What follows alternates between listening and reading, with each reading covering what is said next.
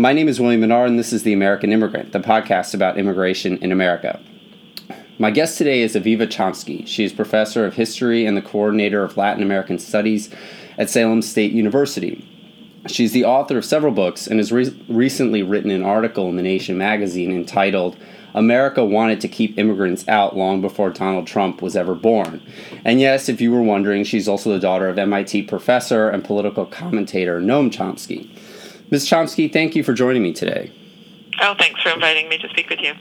Okay, so Ms. Chomsky, before I delve into the topics uh, of your article, I hope you could tell our listeners um, about your own family's uh, immigration to the United States, at least uh, to the extent that you know it. Um, from what I understand, your grandparents were Eastern European Jews that came to America in the early 20th century. Uh, what, what do you kind of know about that? Um, well, most of what I um, what you said is true. That that's exactly who they were and and when they came.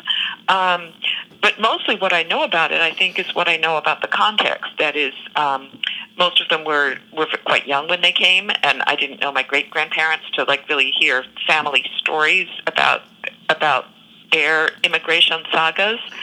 Um, but certainly, they were part of a large movement of um, Southern and Eastern European immigrants in the late 19th and early 20th centuries.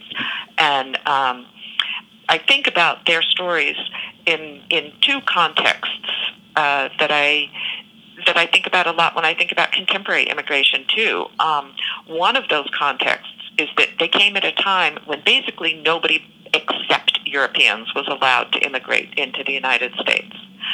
So it's true that European immigrants were mostly fleeing very um, terrible situations, uh, poverty, lack of opportunity in their own countries, and that most of them encountered very dire situations when they came to the United States. You know, bad jobs, bad housing, little protection by the law. But on the other hand, we also have to keep in mind that this was a period when only Europeans were basically allowed to immigrate and become citizens of the United States. So they were both um, oppressed and privileged at the same time, as were those whole several generations of European immigrants who came here. So, putting your family's immigration into into the context uh, of the time, so what you're saying is that they came in at a point when only people who were like them could come to the United States. Basically, it was it was restricted to almost any people from anywhere else in the world. Well, um, let me just give even a little bit more background because up until the Civil War, there were no restrictions on immigration into the United States. Quite the contrary. Um, immigration was welcomed, it was fomented, it was encouraged.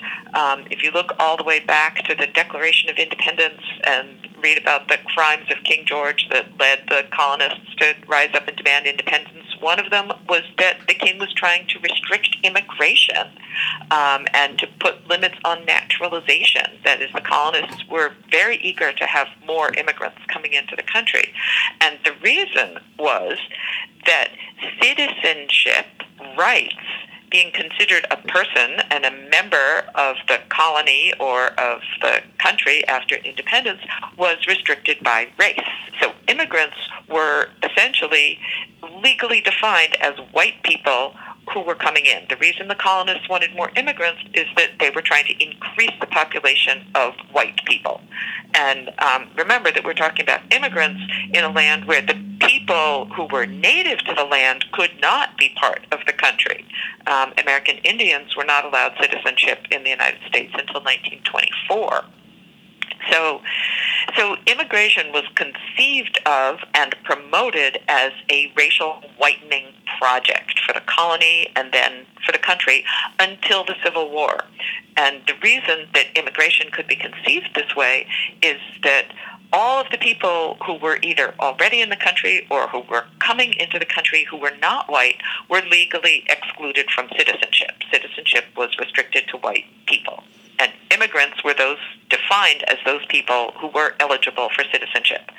So, for example, um, the trade in enslaved Africans continued after independence, um, but but they were not considered immigrants because they were not eligible for citizenship. They were brought in under very different circumstances. Um, after the Civil War, the relationship between immigrant and citizen changes. Um, the nature of citizenship changes because the 14th Amendment in 1868 creates citizenship by birth. Now, this means that citizenship can no longer be restricted on the basis of race because anybody who is born in the country, except Native Americans who are excluded from the 14th Amendment, um, is automatically a citizen by birth. And this is when Congress starts putting restrictions on immigration because now anyone who comes into the country, even if they're legally restricted from citizenship on the basis of race, like the Chinese, for example, who in the late 19th century were entering the country in large numbers, but eligible for citizenship on the basis of birth. So there's this big contradiction in U.S. law, and that's what leads to the immigration restrictions that start almost immediately after citizenship by birth is created, and this idea that immigration might be something dangerous to the racial dominance of whites in the country because now anybody who comes in, even if they're not legally eligible to be an immigrant, like the Chinese, could still have a child who's then going to gain citizenship by birth. Right. So, so this is when uh, immigration starts being drastically restricted. It's progressively restricted until 1917, when the Asiatic Barred Zone, which includes about half of the world's population, is is declared. Nobody from that entire half of the world's population is allowed to immigrate because they're racially ineligible to citizenship. Um, and then after that, begin even restrictions on European immigration which um, are implemented in 1921 and 1924. So we, we have these two sort of pieces how Europeans were treated and how Asians were treated. There's yet a third piece to the puzzle, which is how Mexicans were treated. Mexicans are treated differently because their labor is so necessary, especially even more so after Asian restrictions are put in. Um, and especially in the Southwest and increasingly in the Midwest in the late 19th, early 20th centuries. So, um, so Mexican uh, under U.S. law, Mexicans are treated differently. Um, there's no restrictions put on Mexican immigration, but Mexicans are deportable. That is, they're invited in, they're recruited, they're brought into work, but they're not considered immigrants. They're considered deportables so that they um, can repeatedly be expelled from the country. Right. So, so we have actually, this three-part system. If I could, I, I want to ask you something directly about that, which you, which you mentioned in your article. Um, during this presidential race, we've heard a lot about what's been called securing the border. Um, uh-huh. and, and you've written about and you've just been talking about how the United States has, has long embraced Mexicans coming across the border because we wanted the labor, while at the same time denying Mexicans access to citizenship, uh, right. which would threaten the notion of, of, a white United States. You also wrote that when the U.S. started to more strictly police the border in the 1960s and, and, and increasingly through the 1980s and beyond, um, quote, paradoxically enough, this only increased the undocumented population Mm-hmm. Because those who made it across the border were increasingly afraid to leave for fear that they wouldn't make it back the next year.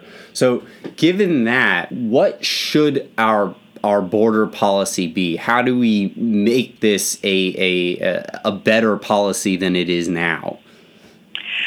Um, well, it's true that the undocumented population has grown dramatically um, since in tandem with um, attempts to so-called secure the border, and that many studies have shown us how, in fact, those so-called attempts to secure the border have actually increased the number of undocumented people in the country. Um, so, you know, what would be a good border policy depends on what our goals are. Um, and uh, and I think we need to think really deeply about what our goals are. Like certainly, I would say we should not be a country made up of various statuses where some people have rights and some people don't have rights. Um, but there's different ways we could think about challenging that um, inequality of status that we have created through our laws in our country. The, the Trump way of, of trying to get rid of that inequality of status is just to get rid of all the people who are denied status. Another way of looking at that problem would be to say immigrant rights are human rights and everybody has rights and we should not attribute a certain arbitrary status to a group of people that denies them rights. Um, so that's one way I would look at that question. Um, so, what is the goal of our border policy? Is it um, to prevent people from coming into the United States? Why exactly do we want to prevent people from coming into the United States? Um, it's not because they won't have status when in the United States because there's a really easy solution to that, which is to give them status, um, to treat them as legal human beings when they're in the United States. I mean, people often ask if I'm pro immigration. Um, I'm not really pro or anti immigration per se. That is, I don't have an opinion about whether other people should move that's up to them and their families, not to me to decide whether other people should move. I might have an opinion about whether my family moves, but not about other people. I kind of feel about immigration the way I feel about about gay marriage. Um, like, why would I have an opinion about what somebody else does?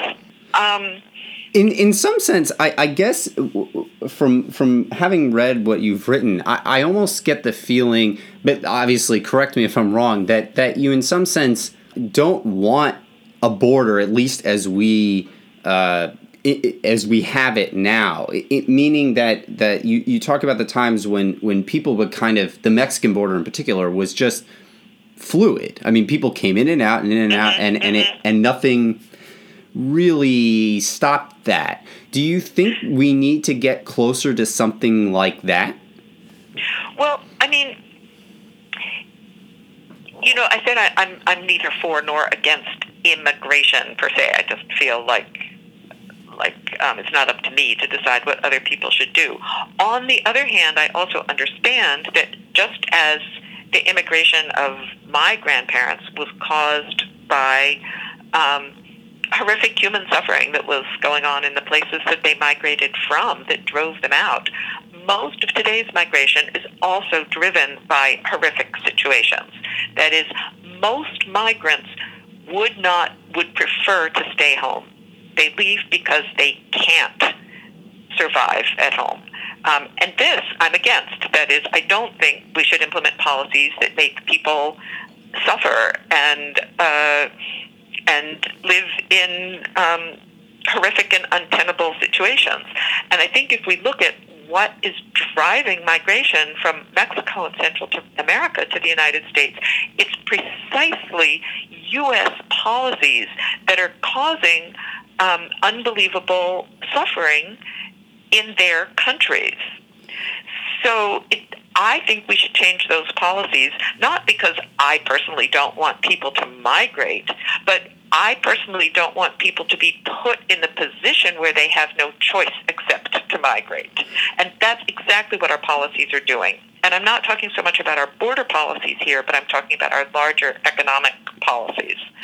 Um, well, let me let me ask you about that if I can. In in, in, sure. a, in a 2014 article, um, also uh, also published in the Nation, uh, which was called uh, entitled "We're Having the Wrong Debate About Undocumented Children."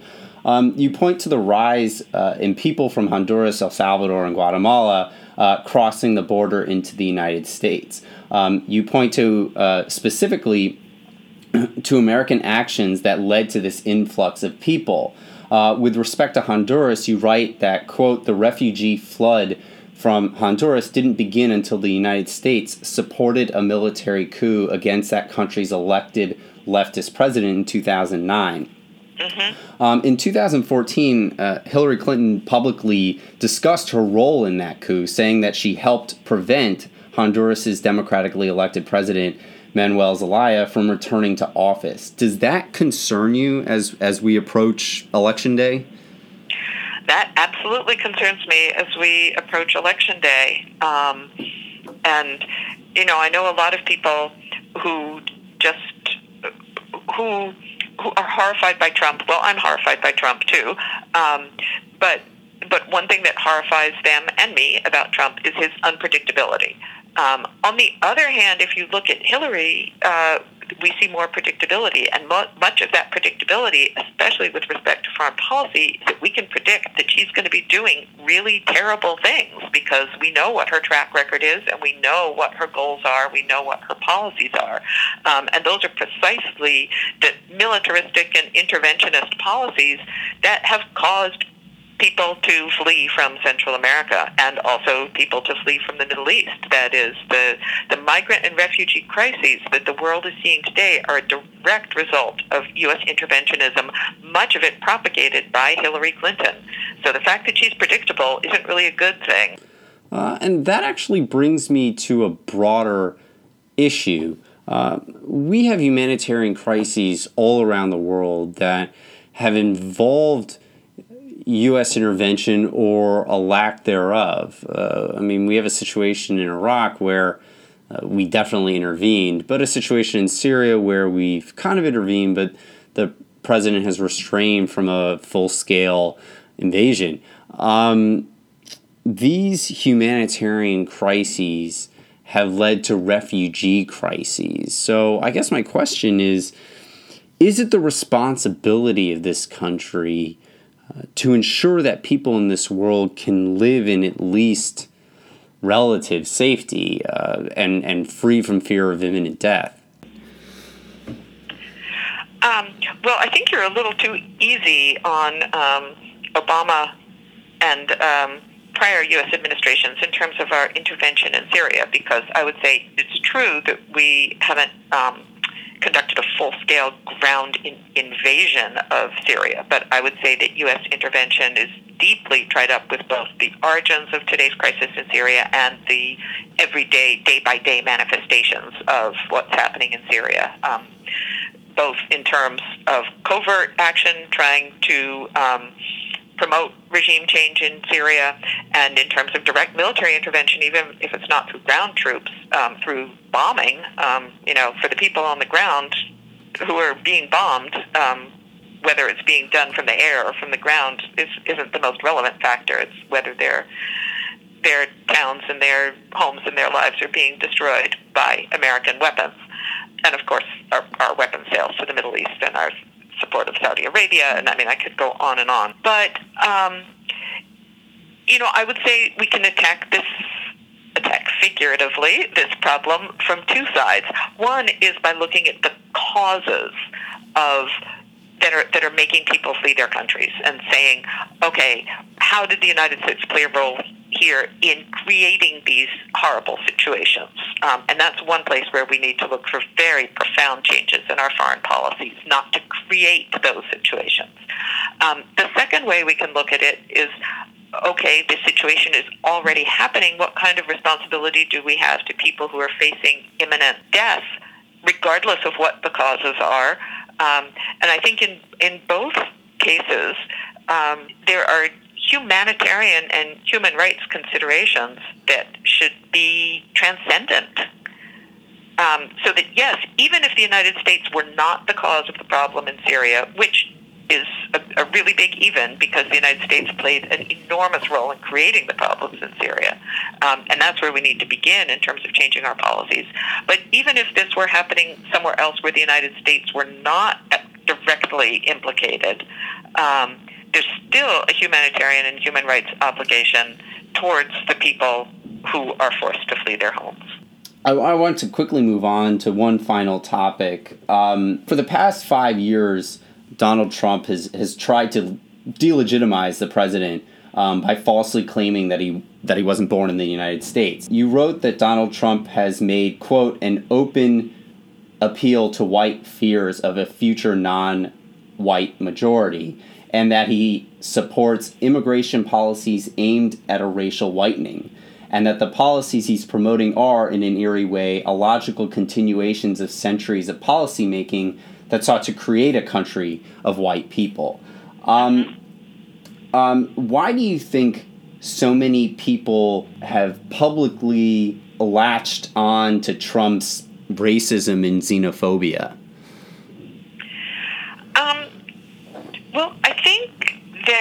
Significant portions of the United States population are extremely um, uh, alienated from the political system.